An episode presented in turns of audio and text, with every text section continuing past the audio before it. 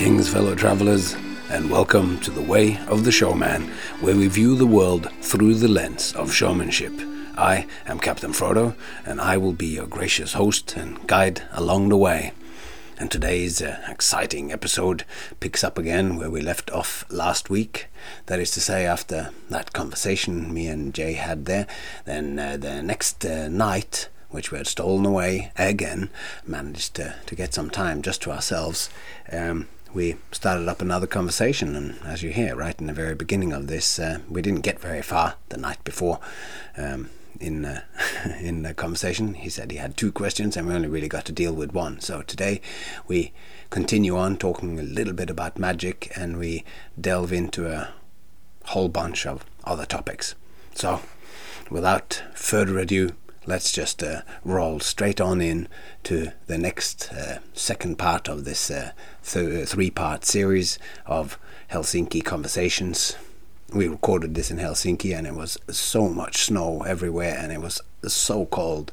And uh, as I'm recording this in uh, Haugesund, Norway, we're having a storm which uh, intermittently has snow in it and hail and rain. So it's just right on the border of zero. So uh, it's it's uh, aptly bringing back the memories of an icy cold winter in Helsinki, Finland.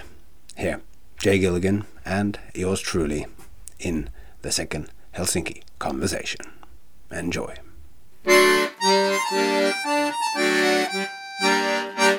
So yes, I had two questions I was going to ask you yesterday. We only got to one. Yeah, we only got to one.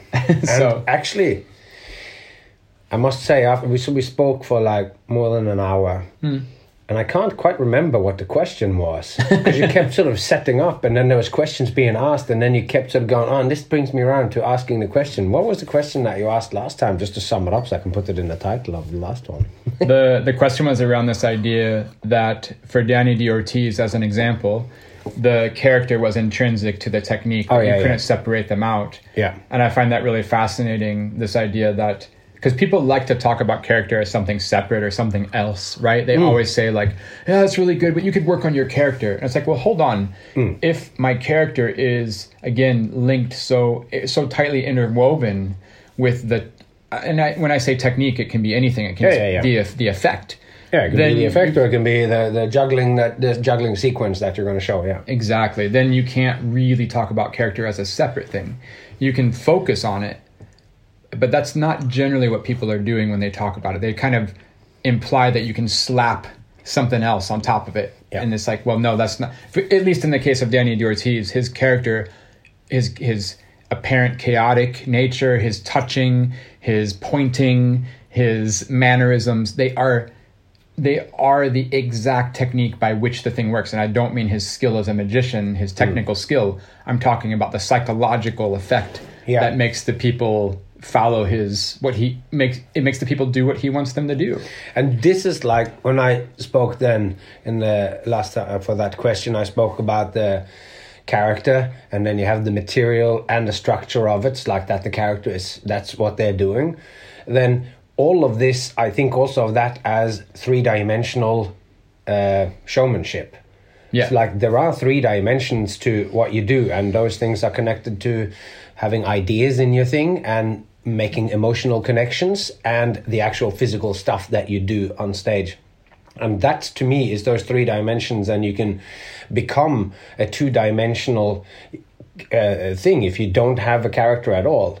So the character is like is, is vanishingly little and it disappears away. So there are some skills in a certain structure, and the result more often than not is that as you watch that act, you don't feel emotionally engaged because the character is the aspect of what you do which the audience most easily can connect to. You could potentially connect to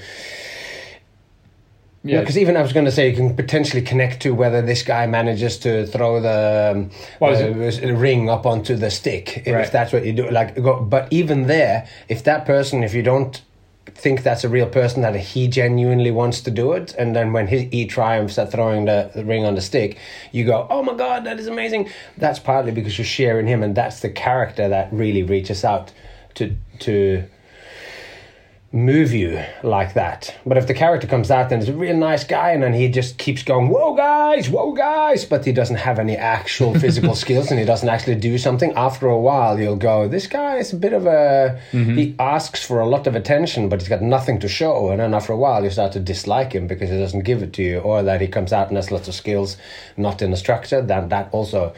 So that's kind of like three dimensional showmanship. And in a well balanced human being in the world, you feel like, oh, this is a nice person. Like, oh, going great. Like, oh, we had a good conversation, and he made me feel good, and and uh, and then we he showed me something cool, and that's when you see what is an example of Dani Ortiz, that he has all these three things.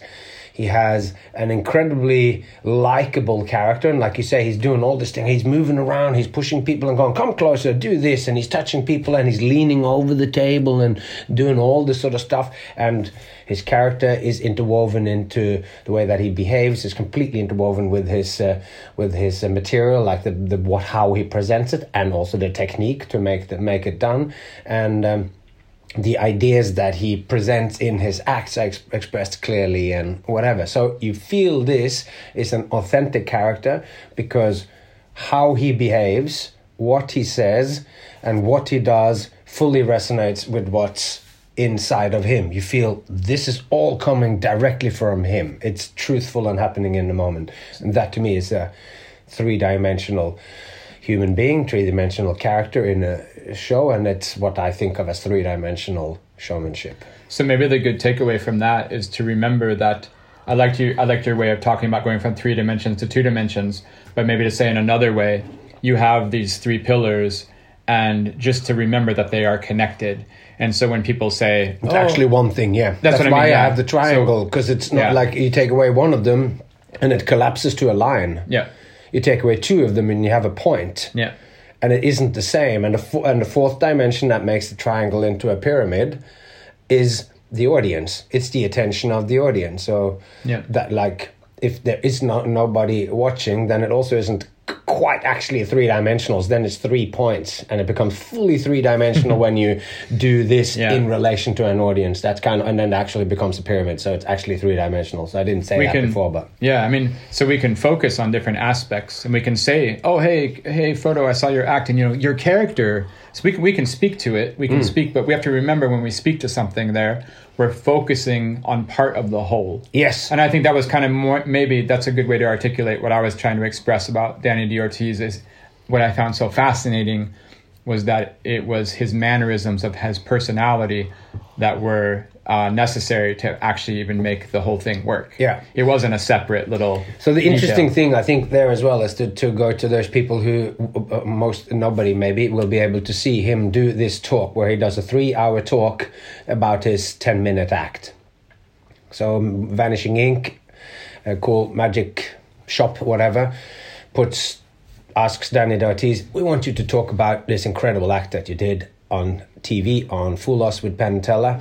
And then he goes, I'm going to talk about it. And you can just sort of show the act and you can stop and start. And then he goes, There's so much that's going on in my act that I will first talk about the technique of the stuff that I do in brief. Then I will talk about the theories of what I will do. And then I will talk about, uh, I can't remember what the last kind of thing, but he separated out into different things Well, he talks about the performance itself, the kind of how performance they combine. Yeah. yeah, and then after he's talked for that for t- two hours and yeah, two hours or, Yeah, or so, yeah. then he gets to the point where he starts to play the The act. thing. And Yeah. now it's just so that when he goes, oh, and then he goes, oh, and this is where I use this technique, and you can see how I'm setting up here before, and and now they're all applauding, but I'm getting her to look at the card, uh, so that um, Yeah. so that later on it'll look like. Uh, she has just thought of it and never actually looked at the card, and you see all this sort of stuff. So that's really interesting to see, like to go into so much depth. to realize that there's there's a there's a bunch of different layers that you're working on, and it was nice to see him have to separate them out because there was too much information for him to communicate. Yeah, time. you- I can't stop and start because I'm going to play you 10 seconds Yeah. and then I'm going to talk uh, 25 minutes to explain a point, and by that stage, you've lost the flow of the other thing. So it's like, but also to realize that even though he did that because he has a lot to share out of his work, we all do. yeah. and that normally when we talk about things we we probably like when me and you talk about things with each other Um, also, because we normally have limited time, Yeah. right? We don't we don't live uh, close to each other. We don't get to meet each other very often. So when we do get to talk, it's it's limited time, and we do try to maybe cram all that inf- information into the into one sort of larger conversation. Yeah. It was nice to see him separated out. Right. Well, so it was kind of funny that you said we, we had the first question yesterday and you couldn't quite remember what it was because there was such a a rolling conversation or lots of different sort of tangents, and that's because. Um, you know, I was trying to build a context by which Yeah. to kind of get to the heart of it, which I think you really did.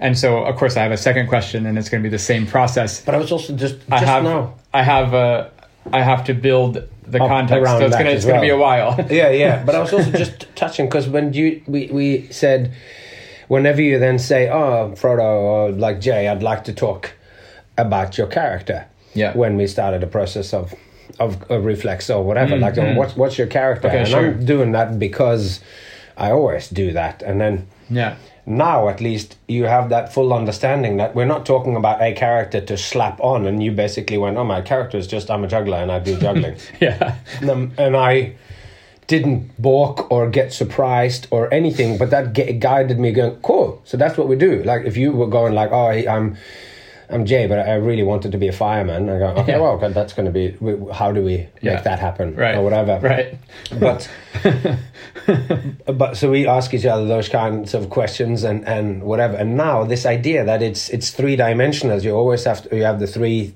character and structure and all the stuff you do and then always how does this experience how what's the experience for the audience? That's what makes it three dimensional and that's what i was thinking. We talked about this beforehand but i can't remember now if this was the day before we started to record this thing that no matter what it is that you as soon as you say something about an act, it, that thing that I now say, okay, I saw you do it, like we're going, we're going to talk about the character. Now, that thing that we talk about is less than the act. Because Yeah. the act Okay. always is all things at the same time. It's what you do, it's how you do it, it's the structure of how you do it, and it is how the audience reacted or how you included the audience. So all those things are always going on. So when I say we're going to talk about the character, it's like you are pinning a butterfly to the box. You learn many things, but it stops to fly and it does all that. But you can see all the details it, but you stopped it in its flow.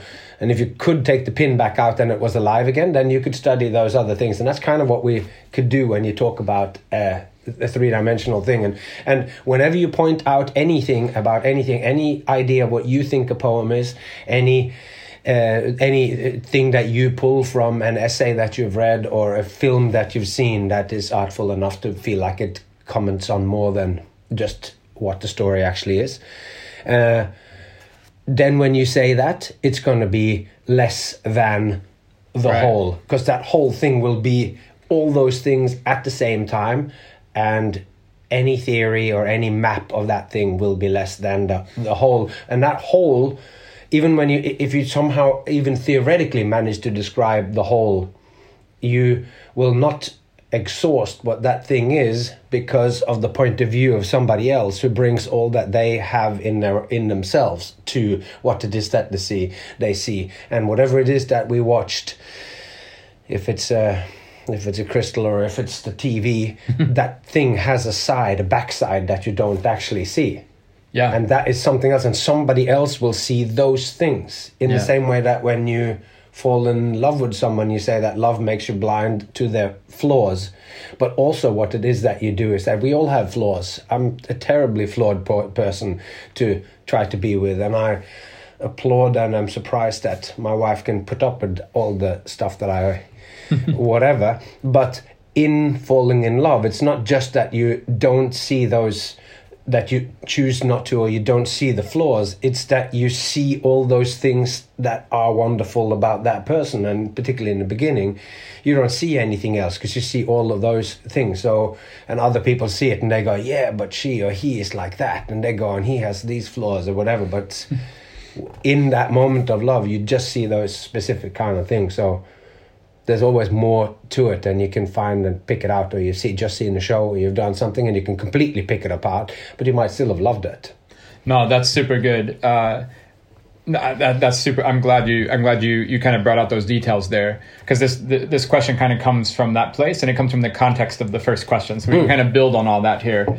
Oh, and so so the thing is, the question I have, I just want to say that I'm going to ask you a question. Yeah. But as it normally goes when I ask you a question, I love it that you have a system in your life. You have this showmanship system. I, I, it's a sort of a system of how to understand the work in the world, system, right? yeah. So when I when I throw you a question, I don't say you easily answer it, but you definitely always find where it lands inside your system, and I really appreciate that. Like you can pretty quickly triangulate. Oh, Jay asked me this, and I kind of triangulate the position of where that question is.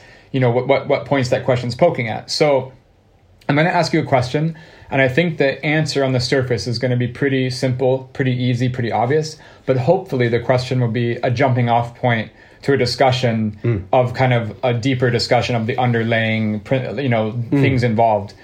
So, uh, because I also have my own my own idea of of the answer to the question. Of of course, it's it's really simple. It's like this.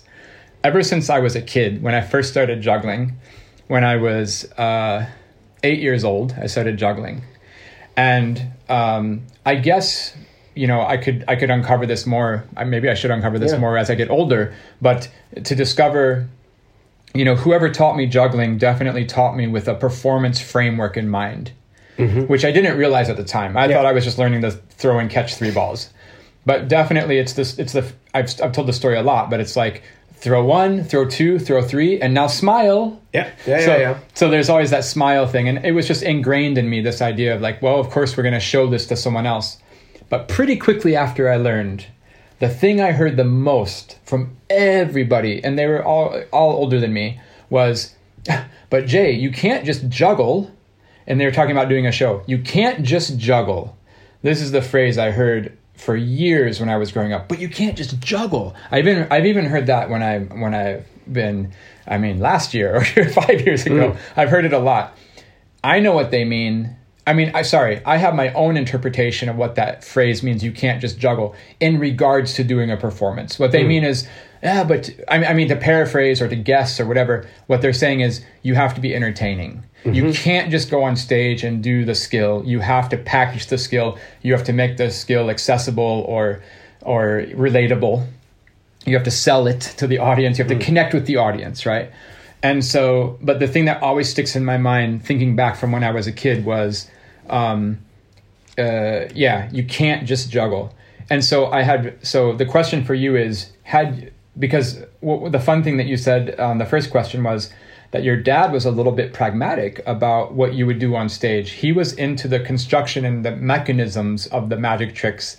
And so it wasn't some sort of overt conceptual show that you were doing. It was more like your dad would tinker in his garage and i say that with the utmost respect of tink- Yeah, yeah, tinkering yeah. in his But garage. that is what he does, and then he would go on stage and share those wonderful little moments with an audience. Mm. and that and so that's kind of funny too that it's in that way it's a little bit you know uh, it's it's not conceptual it's not grander than than just that But kind since of it, to me, then it becomes in, similar to the juggling that you're home. You're practicing your skill. That's then what I'm you saying. take that out. Then you go So- look at this cool thing that I have slash do, or he has made a mechanism, and there'd be a little story. Would you pick a card or something comes out and this next? That's why I thought of it. That's why I thought of it because you brought that up, and I was like, "Oh, that's exactly what I was talking about."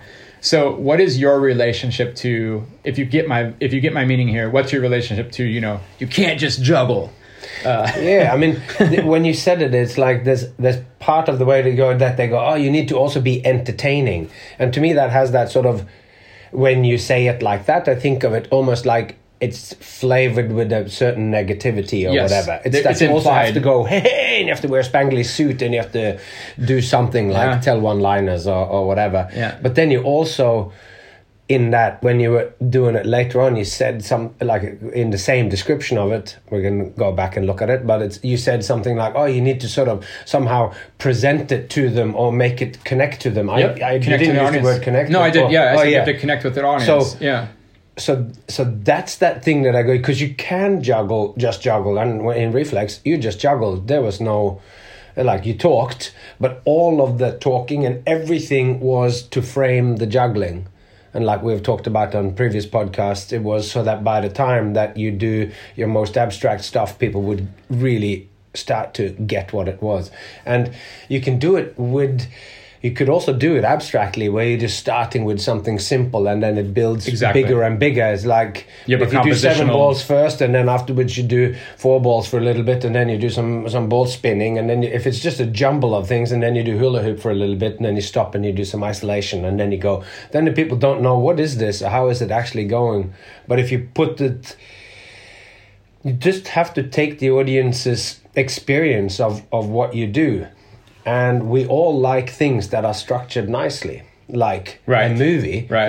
that needs to be well paced and Right. it needs to. You can't just show a bunch of pictures. you can't just show a bunch of pictures and then, but you actually you can like things Yeah, like yeah, the yeah. La. Jetée, La Jetée, or whatever it's called, the movie that inspired uh, Army of the uh, the Twelve Monkeys with Bruce Willis, the um, Mm-hmm. uh, Terry Gilliam movie.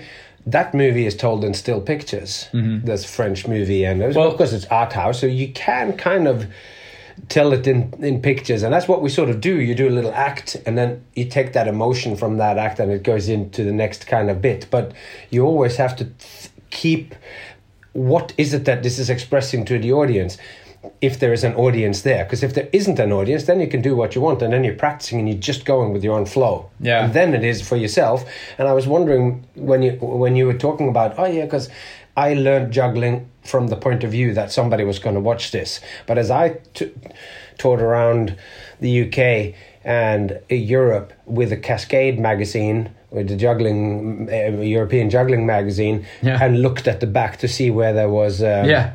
Uh, workshops or whatever, Yeah, like, uh, meetings, meetings and gatherings and juggling yeah. jams and Yeah, whatever. yeah. And I went from town to town going, oh, there's a here, and they have an interrail ticket, so I'd take it to the next town because there's something there on a Tuesday, and then you go somewhere else. And where's it on a Wednesday? And you go there and meet Totally. someone.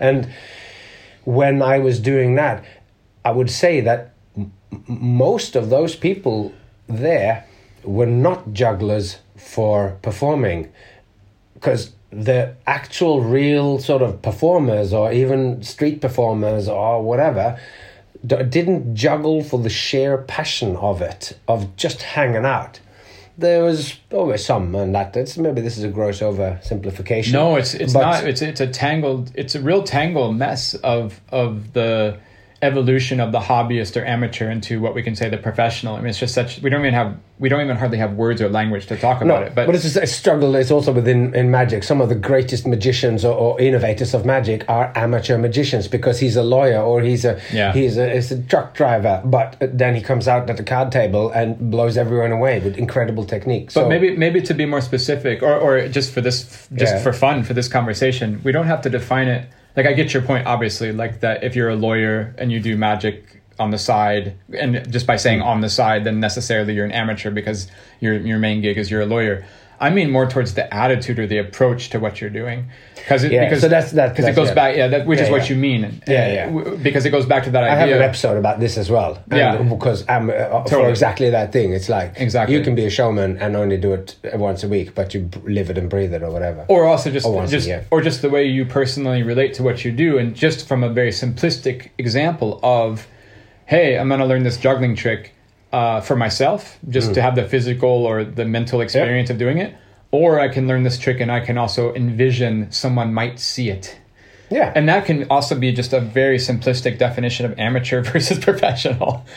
In terms of like we could we could define if we wanted to kind of define I don't know professional is the wrong word because it, it, it always implies money but it's more that there's going to be an audience there will be a viewer and because you can do these things without people watching you and that's and- kind of more to the and core People do that with guitar and stuff too. That's Like, more to the these core of people what I who just mean. love to play the guitar. Totally. They do it for hours. Maybe they do it an hour every day, not seven hours like a Mm. Yeah. concert guitarist, but the, Totally. but so that you're passionate about guitar and you watch all the documentaries and listen to all the albums and so maybe it's not as much about money as it's about intention right passion and intention. Yeah. yeah and so um i under so I, I just say that that that's such a tangled mess of of intention. When it when does it flip over into i want to show this to someone else? But at the same time because me and you are both passionate people about the skills that we practice. I mean that's part of our that's part of our life is that we mm. practice these skills separate from the performing separate from the money separate from the intention.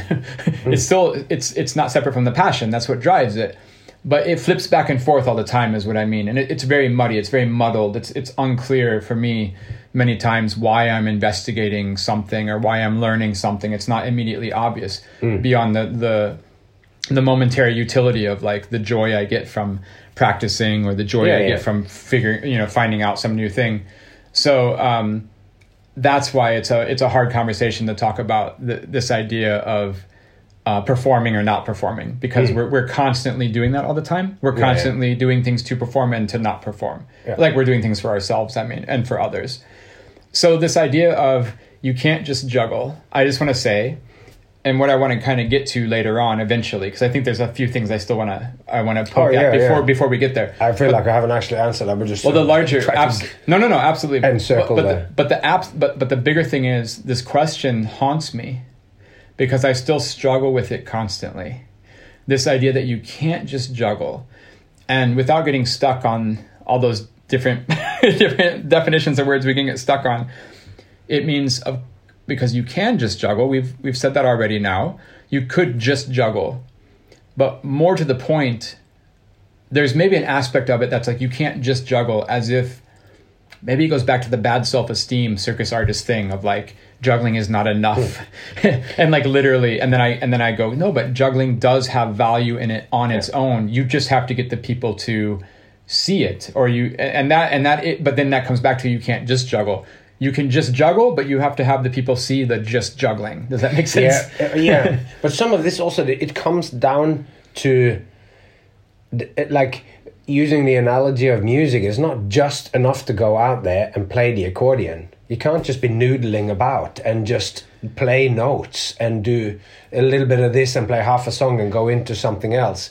You need to have a but you could in the some you could possibly do that in the right context and maybe that's what this discussion is also yeah. about is oh, context if people were there just to be exploring new sounds or explore uh, improvised music or uh, music created in the moment on an instrument you don't even know or whatever, like you could get some interest, but then it all implies that they then are interested because if you go to a juggling festival and you just go out there and you just without comment with music on or not just do show a bunch of random stuff that you do and you just jam and most people would probably be excited and they would already start to get excited and they see what you try and if you didn't do it and you do it again and you go like that Yeah. would become incredible because they already have an interest and an understanding and appreciation specific- for the language specific context whilst if you're doing music not only do you like it's not a good idea even though there could be a very specialized context where I you're your just pushing though. the buttons Yeah. and then you go out and you could go and i could play a song that i have made Yep. and you go ah, okay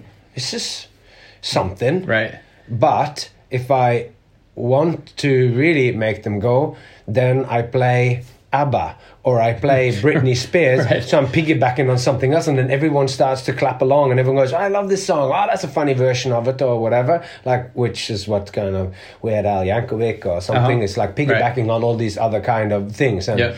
and and what a lot of performers do and they do like oh we're doing some some juggling and i just put on acdc and i go like that yeah the rock and roll and then i always had the uh but- no but this, and this so is there's, perfect. a, no, but there's this- a layers of how to get people to, to pull it into what you do.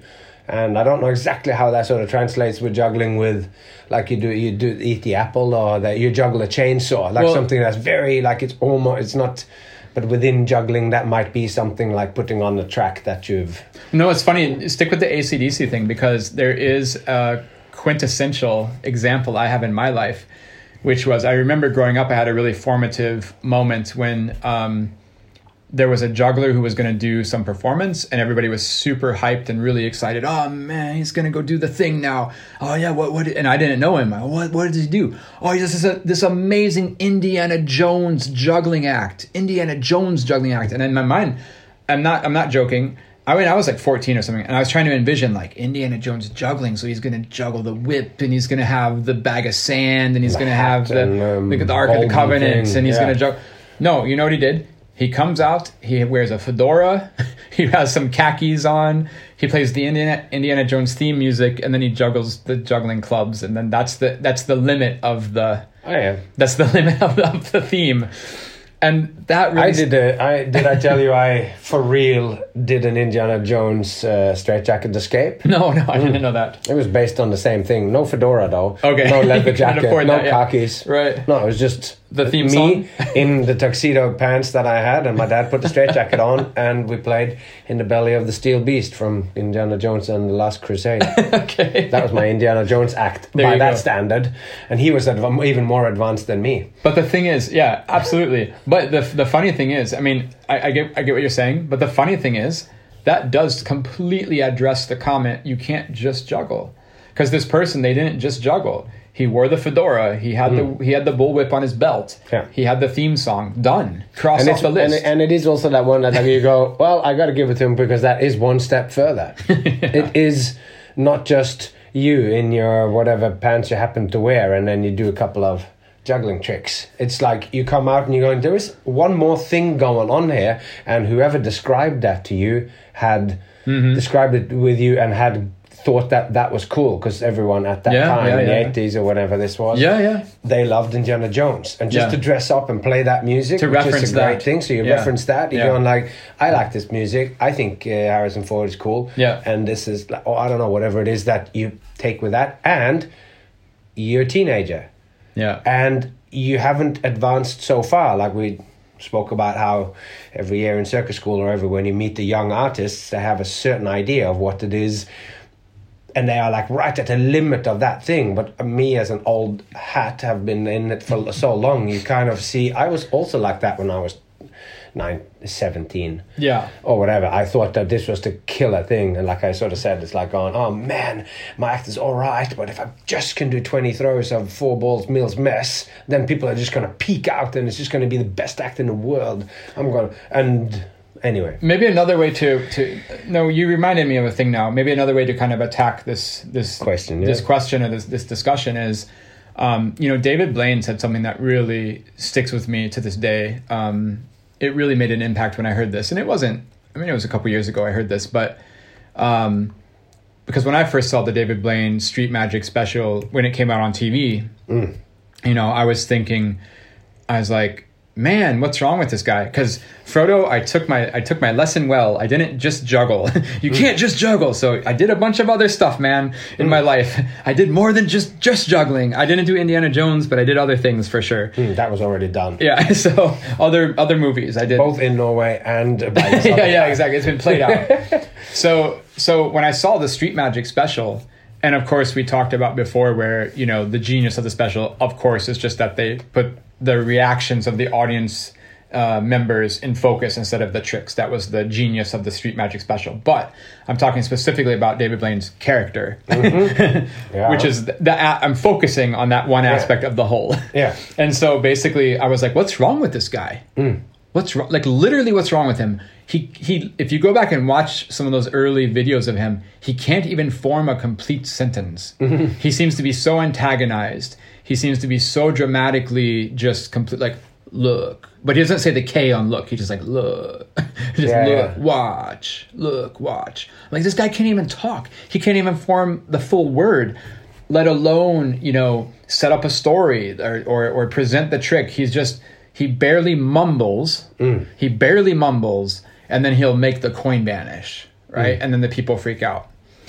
And he said, and then I, I read this, or heard this interview with him, and he said a couple years ago, and it really sticks in my mind. He said, "Well, here's the thing. That was, of course, that was on purpose. I did that on purpose, like that, because most people, they want to connect the, the effect."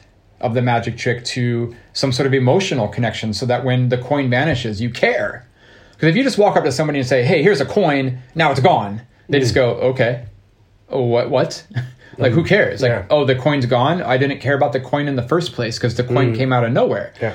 but so that's the cliche. Mm. Oh hey frodo this coin my grandfather gave this to me when i was five years old. He pulled it out of my ear and that's why i'm here on this vegas stage today because when i was five 30 years ago my grandfather got me into magic and now i'm here in las vegas right that's the that's the cliche narrative Yeah. so then when that coin that your grandfather gave you 30 years ago, when it vanishes, then hopefully, I mean, the, again, this mm. cliche example, then the audience goes, oh wow, where did it go? Because I care about that coin. Like, and it's a mm. stronger effect, right? Or you borrow the money from the audience member and Exactly, or a ring, a wedding ring. Yeah, is, yeah. is so there's an emotional connection to the object. Yeah. the point. But what David Blaine said, which was really cool, he's like, "Hey, look, here's the deal. If I'm actually quote unquote magic, if I can actually do magic and I can really make this coin disappear, I don't need to tell you it's from my grandfather. Yeah, yeah. I just take the coin and I make it disappear for real. Yeah. I do it for real. And so I don't talk about it. I don't do, and that reminds me of this. You can't just juggle, mm. right? Because it's like saying to David, you can't just do magic. You can't just make it disappear. But what I loved was he drills down to the heart of the premise, which is I'm going to make this coin disappear. And I think a lot of times, and again, I'm a juggler talking about magic, so I'm mm-hmm. completely out of turn. Yeah, yeah, but- but if you if you if you really if you're really going to believe and say or i mean that's the premise you say i'm going to take this coin and make it disappear and to make you care about it i'm going to tell you it's from my grandfather and weave this whole story of when i was five he pulled it out of my ear and i started to cry and blah blah blah and now i'm in las vegas um, it kind of undermines the not undermines but it doesn't really enhance the fact if that coin actually vanished nobody cares about your grandfather people are just going to go Frodo actually made a coin vanish. Yeah, yeah. And that's what that's what David was trying to drill down to, and that purity of the premise of what you're doing. I thought that was just. Uh, I mean, that really struck me that he committed so fully Yeah. to the premise instead of Yeah. you know, kind of giving up or. I mean, I I can hear where he's coming from, and I don't think that you need to tell about your grandfather or whatever, but that is one technique. And also, it's I also frequently think or say that whatever it is that I say that this is how it should be done. Whenever I do that, then there will always be somebody who makes Exception. a career out of exactly doing the opposite. Totally. Yeah. And usually, or frequently anyway, that person who is doing that other thing, that is a person who has usually thought it through and been in the game for a while. Right. So you have re- you have thought that through. Maybe he post hoc made that thing up because the, the thing went off and that was the limit of how he could speak and present it. Maybe it was that style as when you when you see him in general, it wasn't when he's talking and when he's uh, like he's he can be an eloquent guy or whatever, but he is a pretty chilled and laid back kind of guy. So maybe Right. 25 years ago that was one step further and he hadn't this was early in his whatever that some of it is true and some of it is also kind of like this was his style and whatever it was as well like that it just caught on like a wildfire but all sorts of specials when paul zenon made a street magic special Yeah. in britain earlier before and it didn't explode in that same kind of way even though there are some similarities between those Yeah.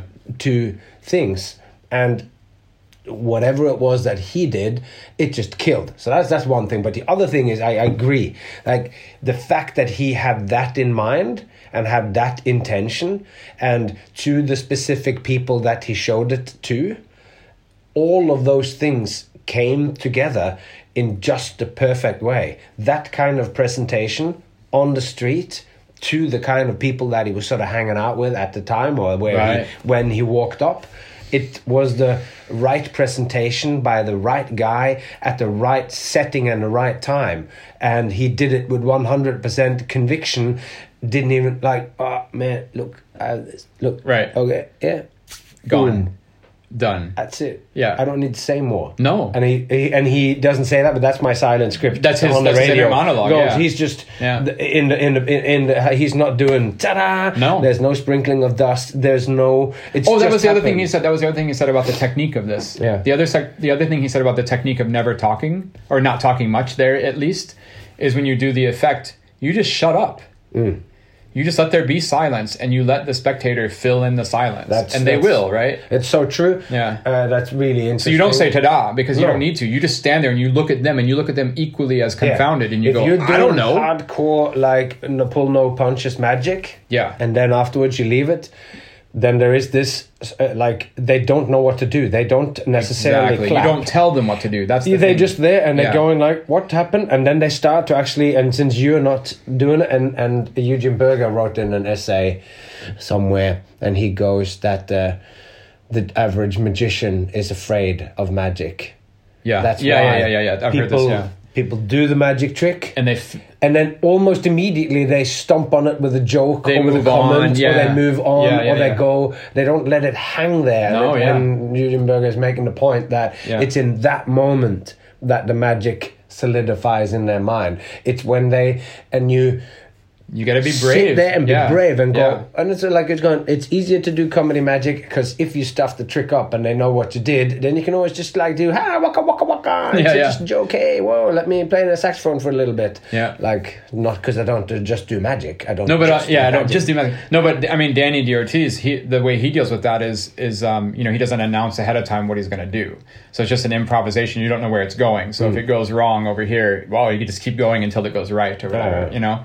Well, so one thing that I now I, I can, you said a good thing there. Um, so connecting this idea from David Blaine, why it connects to this thing of you can't just juggle. What I, what really appeals to me about David Blaine's technique of um, I'm going to do quote unquote again real magic. I'm really letting going to make magic the, speak for itself. the or, premise is the premise is this coin is going to disappear. He doesn't um, he doesn't skip. So many of us performers, I think I, I'm going to talk about myself, but so many of us we skip ahead. So so this thing, hey Jay, you know I'm 10 years old. Hey, you can't just juggle.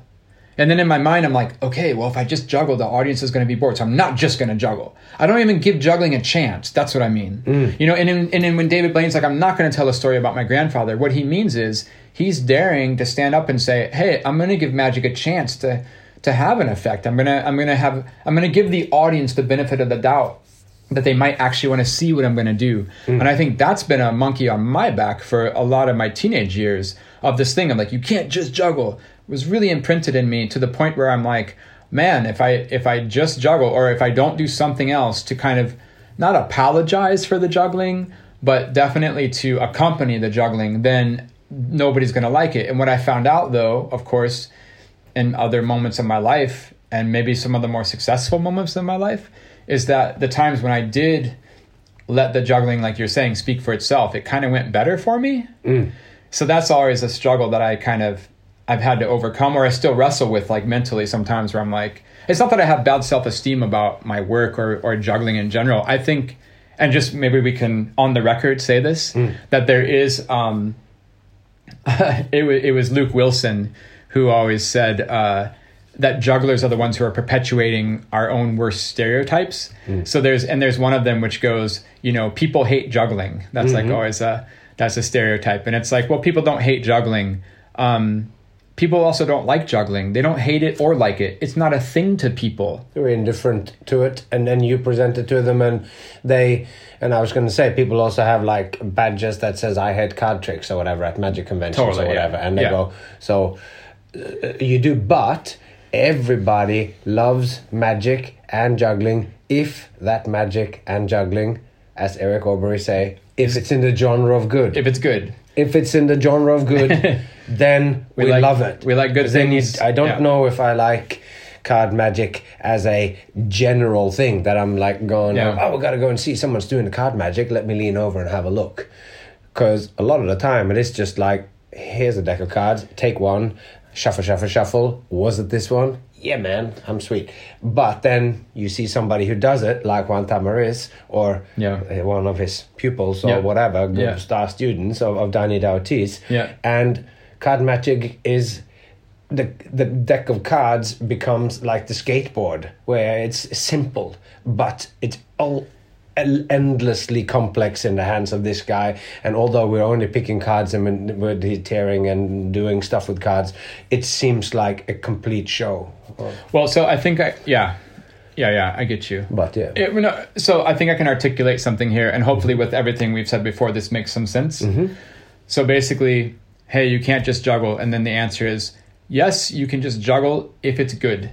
Yeah Like conceptually, that's that's Yeah. that's what I'm dealing with. You can just juggle if it's good, and then the fun question is, how can that be good? Yeah, well- and you can replace juggling with any word. Yeah, then, yeah, yeah. right? And I and I always do. In showmanship, Yeah. it's like we can talk about it. It's, it's Yeah. whatever it is that you're presenting. But um, I completely lost my thread here. I was going to say, oh yeah, going back to the music thing. Sure. If you are just starting out or whatever, doing the troubadour style of if you're playing guitar or whatever, and you if you're singing "Let It Be" and you're singing uh, "Let Me Entertain You" and you're doing this, then you have that's that's then you know you have a hook on it and you, people are going to sing sing with you, but you have to have a different kind of charisma and a different kind of skill in songwriting for you to get up onto that stage and to captivate people with music that they've never heard before. And on the first presentation of it it's but but you can still stick to a normal song structure so that they recognize that at least. And then you go and then you go well that's it, it, with more charisma with more skills in creating songs creating acts creating pieces of magic then then uh, th- then you need something more to make that in the genre of good. It's easier to do something. Okay, I'm going to juggle and I'm going to throw the ball on. I'm going to eat the apple at the Yeah. same time. Yeah. it's like it's like a cover song in juggling, and it will get them in. Hmm. In even when you do it badly or whatever, mm-hmm. and then you can create something new, like a new prop that you introduce into it, and then you need to be more skilled to be able to manipulate this thing, and you need to be able to connect to them through that way, and then maybe then if you are even more you have more thoughts and more ideas, you can be going out there and just noodling away on your guitar in front of them and that they really get into it and you're doing Yeah. you're playing with silences and you're playing with this and you're changing rhythms or you're going but to captivate the general public with that something very special needs to happen and a very special atmosphere needs to be like if you do that in an art setting, art studio, uh, and then that might work. But if you do it and do it in a pub, it might be difficult because the setting is wrong as well. So there's that sort of maybe there's a, la- layer of there, and you're going in that setting you can do it easily, and you can maybe you can do like. And I'm always this is part of what I one of my key things is how much culture, how much art, how much depth can I put into an act and still captivate the pub audience or so. Like, Yeah. can you do the troubadour and somehow be completely original within that? Uh, like as a as a, as a goal, or like do you use the first couple of songs just like they do when you if you're playing contemporary classical music? To get, sell the tickets to that thing, they might do Beethoven's Fifth first and end up with the Nutcracker, and then in the middle do some contemporary music, which is more difficult to get a big audience for or whatever. Well, I think I think you uncovered a really really great thing there, which is maybe the other thing that always maybe um, made me. I was really antagonized. I, clearly, I still not not over it. Whenever I say it now to you, I No, no, still my say, whole I book still, is about. But I, uh, do you have another job? That's part of the key. Okay, Like, okay, for me, sure, sure. just- so I still, even when I say it now, I'm like, you can't just juggle. I still put that inflection on it. But basically, that's a great thing you uncovered there. It's not just what is said in that phrase of you can't just juggle. It's also what's unsaid in that phrase. And what's unsaid is, it's like you can't just juggle. And that's talking about whoever you're saying it to. Mm. That's talking about the person doing the juggling, for example.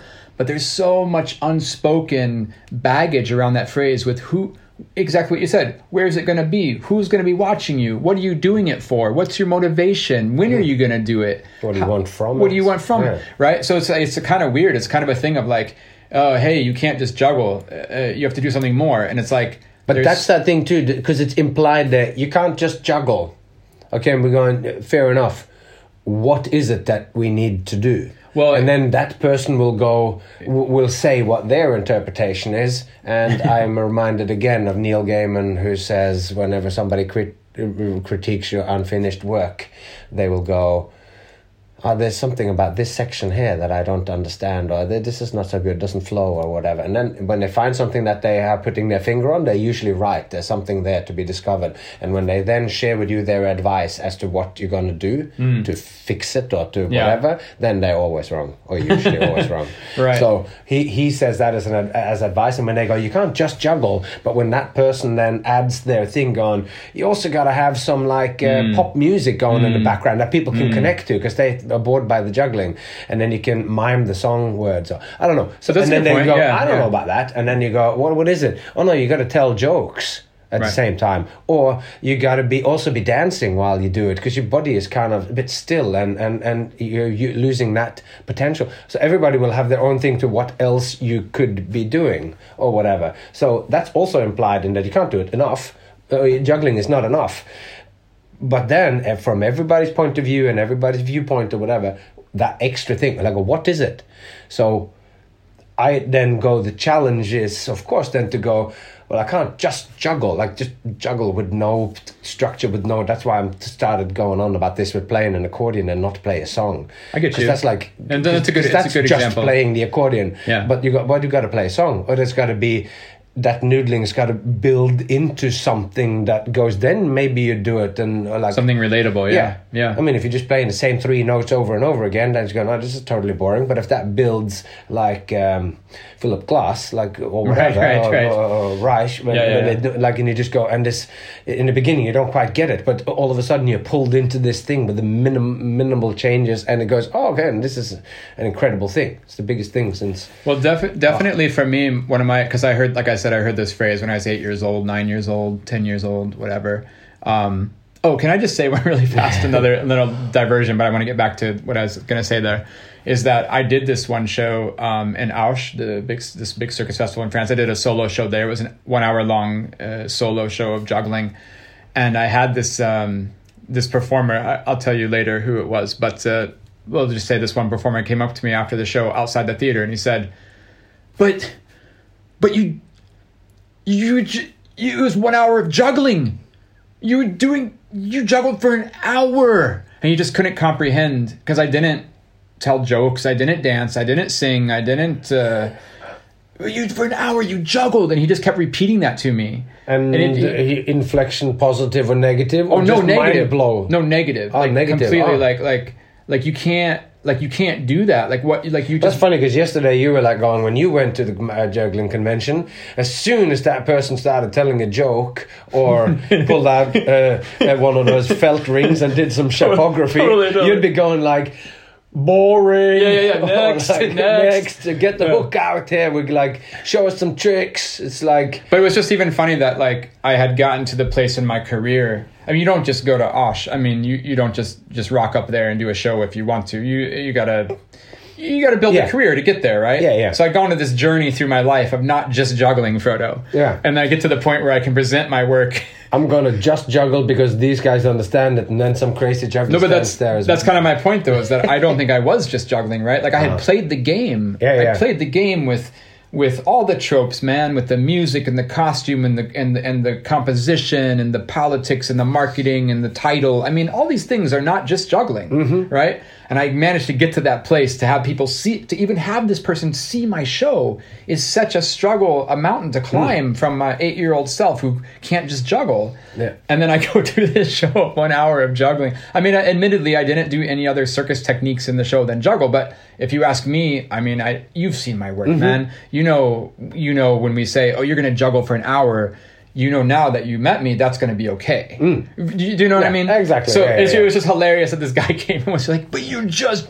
He didn't say just. He goes, "You juggled for an hour," and like he Mm. just couldn't understand how that how that could be possible. And could when he when he calmed down, could he say what he thought that you should have done, or what did he intimate what it was that the show was lacking? We can just say, uh, may, maybe in an easy way, that you had mentioned, if I can say that, or uh, you mentioned recently you saw a Cirque de Mans uh, on TV, and you couldn't maybe fully relate to maybe the the aesthetic or hmm. the style or the tropes that that's going on hmm. in that kind of uh, genre right now. Yep. I think it was the same for him. Like Yeah, he yeah. came to see my show and was just like, "This is not what's happening in my world."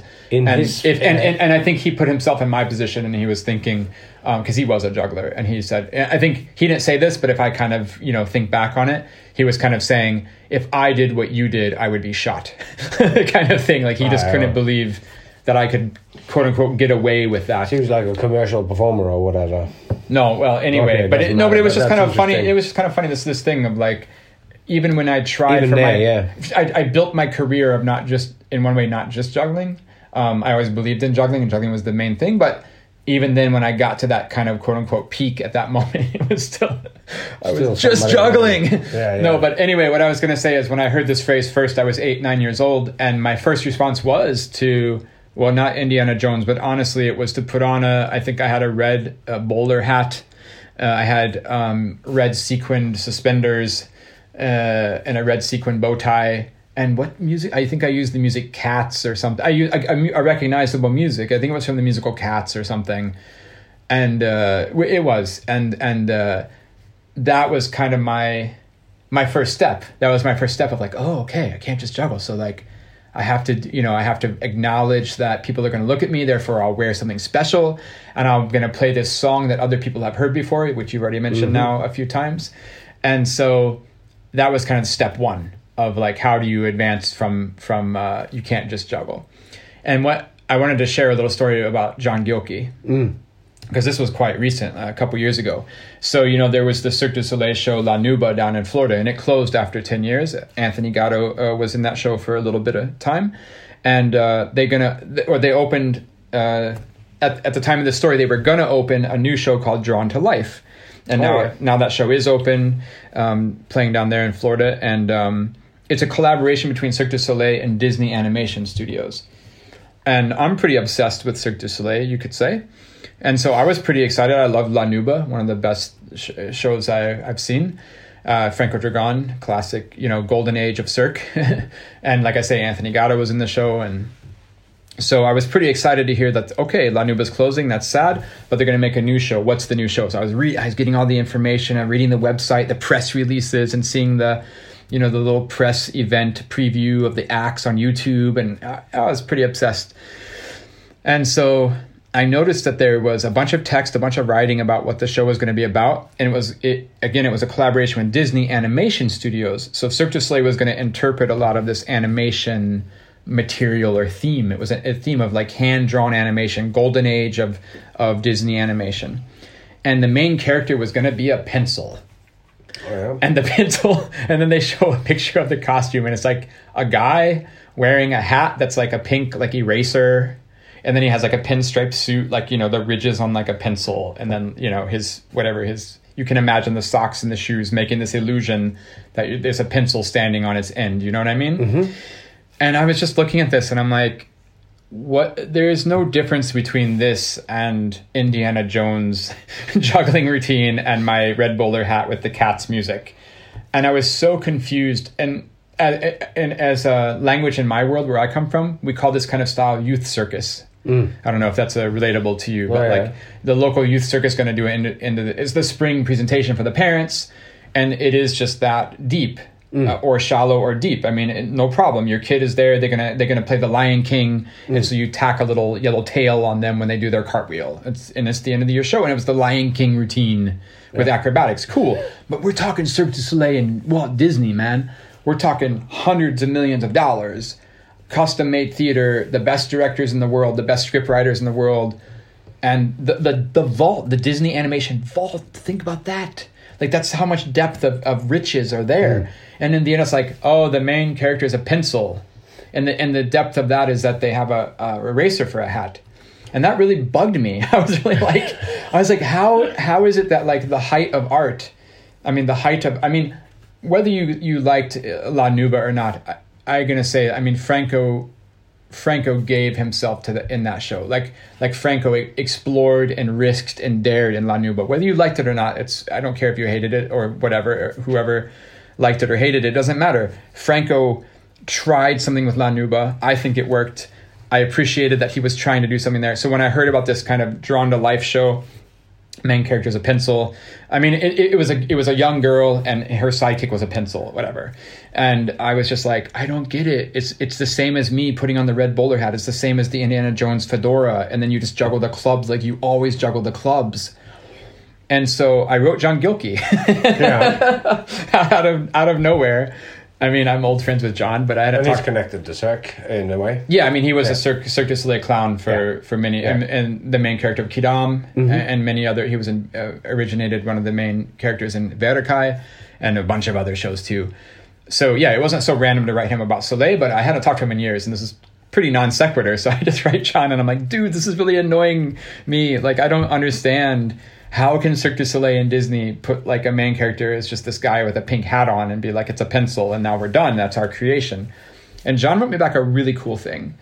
He said, you know, the premise of the theme being animation and that the main character would be a pencil, that's not to be dismissed. That's not worthless. Because I was I was totally saying, well, this is the stupid, most shallow. Mm. Oh, Frodo, let's do a show about animation. Hmm, let's brainstorm. What's mm. what are the different parts of animation? Well, we got paper and what else? Oh, pencil. Mm. Oh, you could be a pencil. Like it's a pretty shallow pro. Like I was implying this process Yeah. was pretty shallow.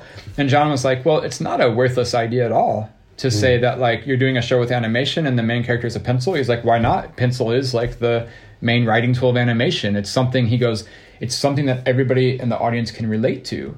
Like it's an obvious thing. And his point was like, you shouldn't run away from the obvious things, even if it wasn't such a deep process. He's like, you can piggyback and you can jump on people's experiences and knowledge and go, oh yeah, in animation you use a pencil. He said the problem comes that basically if Cirque du Soleil lets that person actually be a pencil or not. And I thought that was so cool. And what he meant was probably the probably the, I haven't seen the show. I don't even know if the pencil is still in the show. But if we look at previous examples of Cirque du Soleil's work and style and how they incorporate characters and the the narrative in the show, mm-hmm. it's pretty it's pretty shallow. It's a mm. little bit of a veneer, we could say Spectacle. for the most part, we could think that the, the pencil isn't going to be really deeply mm. integrated. And and John said, for the most part, they probably won't let the guy actually be a pencil. I was like, what are you talking about, man? What do you mean he's not a real pencil? He's like, no, but what if he took it seriously? What if you gave somebody the job and said, you're a pencil, but for real? And you took that as deeply as you could. And that would be an amazing show. And I was like, yeah, it would. Like, what if you went to see a show by Cirque du Soleil and Walt Disney and there was a guy who was actually a pencil? That was John. Do you see what I mean? Yeah. That was that was like John's point. That was like it's not a. It doesn't have to be shallow. It doesn't have to just be a surface. It doesn't just have to be the fedora, and you just do the normal juggling as you normally do it. That this guy did. John's point is, of course, you got to wear the fedora and do the Indiana Jones juggling hmm. Yeah, and, yeah. and and and and then and then of course it's going to push the it's going to push the question to well what's the Indiana Jones juggling and you go hmm. exactly Yeah. that's the that's the that's the secret but this this idea that like can you imagine there's a guy in Florida right now on stage who's actually trying to be a pencil that would be pretty messed up like that'd be Yeah, pretty I mean- pretty far out When I totally agree with Gilkey because you were very upset about the pencil, and I'm like, oh well, with Disney or even with Pixar, it's like okay, so the main character is a lamp or whatever, Right. and the the great skill of Pixar or Disney in when it works is that the little candelabra in uh, Beauty and the Beast becomes the thing that you genuinely care about, and that is part of what Disney kind of does, taking these. So, to, when I first kind of went, oh, it's Disney and Cirque du Soleil doing a collaboration, and I so I thought too that I don't know what you could do with a pencil, but just like I don't know who I talked to this about. It was it you or just this? Sometimes when you are standing on stage and then something happens, and then the first thing that comes into my mind, I think, oh, that's generic. So then you don't say it. And every now and then, then when I've gone to Norway or whatever, and I am in a in a place where I somehow just feel free when I'm doing an event for someone here, and I'm translating in my head some generic street line or some line that just comes into my head, and then it kills even though mm-hmm. I feel like I just got a bit dirty. But what I did was to apply something that I know into a real life situation, and and um, no you were you were talking about that with me. Yeah you, you said that the other day. So anyway, there's something about then that like taking the starting point of what actually is- it happens with that bit, like going to pencil, could be an incredible thing. I don't quite understand.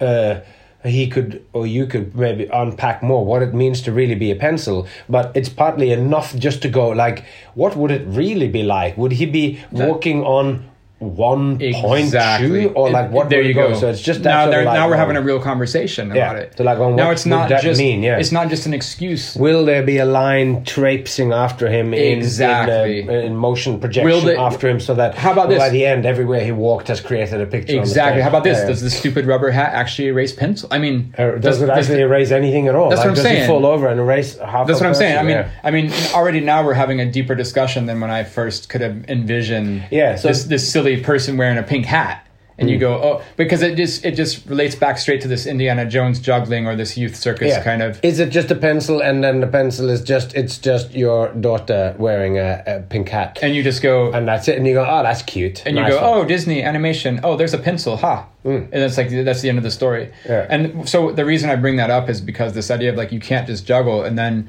you kind of your first thing is in one way to, ah, I don't want to say again slap meaning onto it or or try to slap some extra layers to it, but those you have to be consequent with it. I think you could do more damage by trying to dress up uh, and uh, the, the the for example the juggling and not following through like the Indiana Jones thing yeah, yeah. honestly, when I saw that dude, was it entertaining? No. I'm sorry. Well, maybe maybe it wasn't to you, but maybe somebody out there was just like No. No, no, no. excited. No, what? No, no. Hold on now. Now we're getting to the heart of the matter. Hold on. Frodo, he, listen, I am glad This was objectively not in the genre of good. no, no, no. Listen, listen. Here's the thing. Here's the thing. I can explain it. I'm glad I saw his act. You know what was good about his act? Not the fedora. no, but seriously. The juggling was the good bit. Or he was the good bit. Who cares? It doesn't yeah. matter. But I see this all the time. I see this all the time. I see this all the time. People will do a performance and they will have some overt characteristic to the performance, either whether it's the, the theme music or it's Indiana Jones or it's Disney's Frozen or you're a pencil. I don't care. Pick, pick something. Or you're a tennis player going through ten, two tennis rackets. I don't care what it is. What you want to do is you want to walk away from that act and you want to have a conversation with a real person or an imaginary person, it doesn't matter. The conversation, which means you have it with yourself, hmm. and you you say, "Man, I really enjoyed that." Okay, why did I enjoy that? And if you walk away from this dude, go, "Well, it was amazing." The first thing out of your mouth, you go, "Because he had a bullwhip on his hip." There you go. Now he kind of cracked something with that Indiana Jones thing. Not a chance when I saw that act. Nobody talked. It was just a stupid excuse for him to be there. It was just a. do you know what I mean? It was like a collective kind of agreement of like we all have to wear this. We all have to watch him wearing this hat so he can be on stage. Literally, do you know what I mean? Like it's like we all kind of just agree that this is. Well, he's going to wear the hat so he can because he can't just juggle. Yeah, but he's going to wear the hat, and we're going to love him for him. We're going to love him for the juggling he did. But I think about this a lot. I really think about it. I go see these shows, um, a lot of contemporary circus shows, and uh, here's a great example. Here's a great example. Um, in Sweden, there's been a lot of shows where circus has been combined with opera. Yeah. Circus has been combined with theater because, of course, there's the whole economic structure of politics of why that why that gets bought and sold. And here's the thing, man. You go you go see the show, or or you go see a show and there's a theme like like um, you know you're going to do, the theme of recycling or you're going to do a theme of of uh, gl- uh, climate change or what you know. It's pretty trendy right now to do these these contemporary circus shows with themes, and when you walk away from that show and you ask somebody from the general public or you ask yourself or you ask your friend you're going to have a discussion and you, what you can do is you can say first of all did i like the show? You go "Ah, yeah I, i'm glad i saw it. I liked it. Okay why did you like it? Man i just want to say at least in my experience it's never the number one thing is man i like that opera because the bassoon player did a really fast trill at minute two hour and 38 minutes you know? It's always like oh i love the opera because the teeterboard act they did a crazy sequence with like triples back to the board right that's the value there and that's what irks me or that's what makes me confused or, or makes this whole conversation about you can't just juggle because just juggling you can't just teeterboard you can't just circus you can't just sword swallow you can't just tap dance you can't just whatever the skill is because i think these skills are powerful. When people go see circus and opera, I just saw one here in Helsinki, the circus opera here in Helsinki. People in the audience were losing their minds. They were not losing their minds because they were hearing Carmen Burana for the hundredth time. They were losing their minds because somebody did a double uh, layout back to a Russian bar. That was powerful. That was something meaningful to them, right? And I'm not saying the music detracted, and I'm not saying that, that the No, but that, that was all part of the set and the setting of the thing, and it's now so now it's it's been elevated or combined with high art, like opera Hmm. Yeah, is pretty yeah. sort of high art. So now it's in that setting, and you get the feeling, oh, we're getting the best in the world, and then you see it m- more clearly because it's in that thing, and they don't have to sell the show in uh, in it's Hmm. not in uh, traditional circus in a small town or whatever. even though of- that it- act might be seen in It's kind of ironic then that like it's kind of ironic then that like all of the accoutrements or like the decoration around the circus allows the circus to just be circus. Yeah. And, and have the impact as like what like But maybe to a certain like I don't know how that guy juggling there with the fedora and Indiana Jones. Maybe though at the event or whatever Yeah. they would book him because he did that, and then those people would get to see juggling, and it was the fedora that made them enjoy it. Just like they listen to the opera, Yes. and then you do the things, and then they It see the skills for what it was because you have that hook that somehow grabs them. You have the music and you have that thing. Now well that's the function of having it even be in front of their eyes. yeah, so that guy You know? got the gig because he wasn't just Exactly. a juggler. Exactly. He was Indiana Jones doing the Indiana Jones. and that goes back to that idea of like in this phrase of like you can't just juggle or you can't just sword swallow or you mm. can't just whatever it also goes back to that again the unspoken parts of that of like what is the mechanism by which work is seen and part of that is the whole political we've been talking about this lately too the business side the Yeah, yeah. the, the the the method by which you know work is Yeah, the produced politics and all this sort of and yeah. the, and the trends and the and the yeah the trends trends within performance and trends within the in the networks and, and- and also the trends in the world. yeah of the zeitgeist yeah. of what's going on right now yeah totally and that allows work to be accessible in different ways so maybe and, and it goes back to that idea of the genre of good right? It's like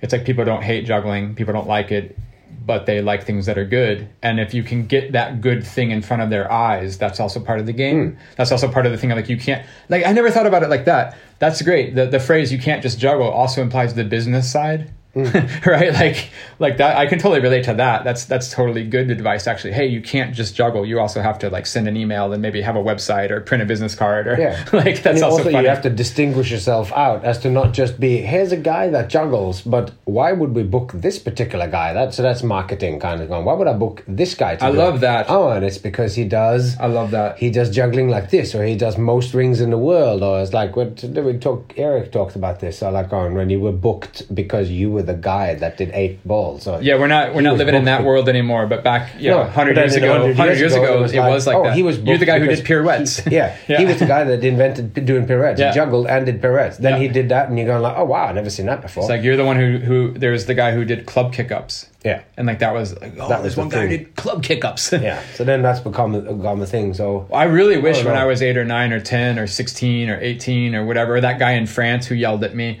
how cool would that have been if they were like, hey, you can't just juggle, you also have to be yourself. Man, that would have changed my life. Mm. Yeah. Would have changed my life. All right. Now that's a little bit of a, uh, a rapid cut there because the next part of this exciting, uh, uh, wide ranging conversation will wrap up uh, next uh, episode with a additional bonus question. Uh, he added this uh, right towards the end, and we'd already sort of run out of the time that we wanted to spend.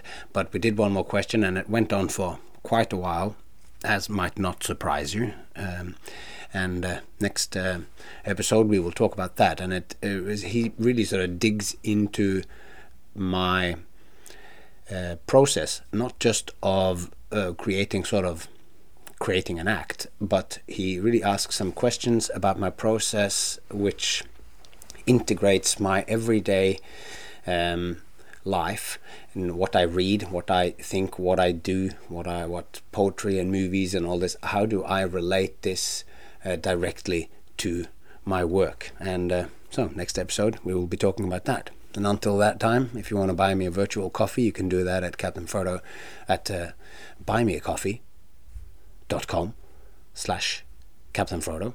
And uh, if you want to get yourself a sweet hoodie or a sweet t-shirt, or you want to get a lovely uh, singlet for somebody you love, then you can do that. You'll find uh, details for that. It's too long and too complicated of an email address or whatever internet address for you to um, take down as I'm right saying it here. So just look in the show notes. And um, um, yeah, until next time, um, take care of yourself. and those you love and I really hope to see you along the way.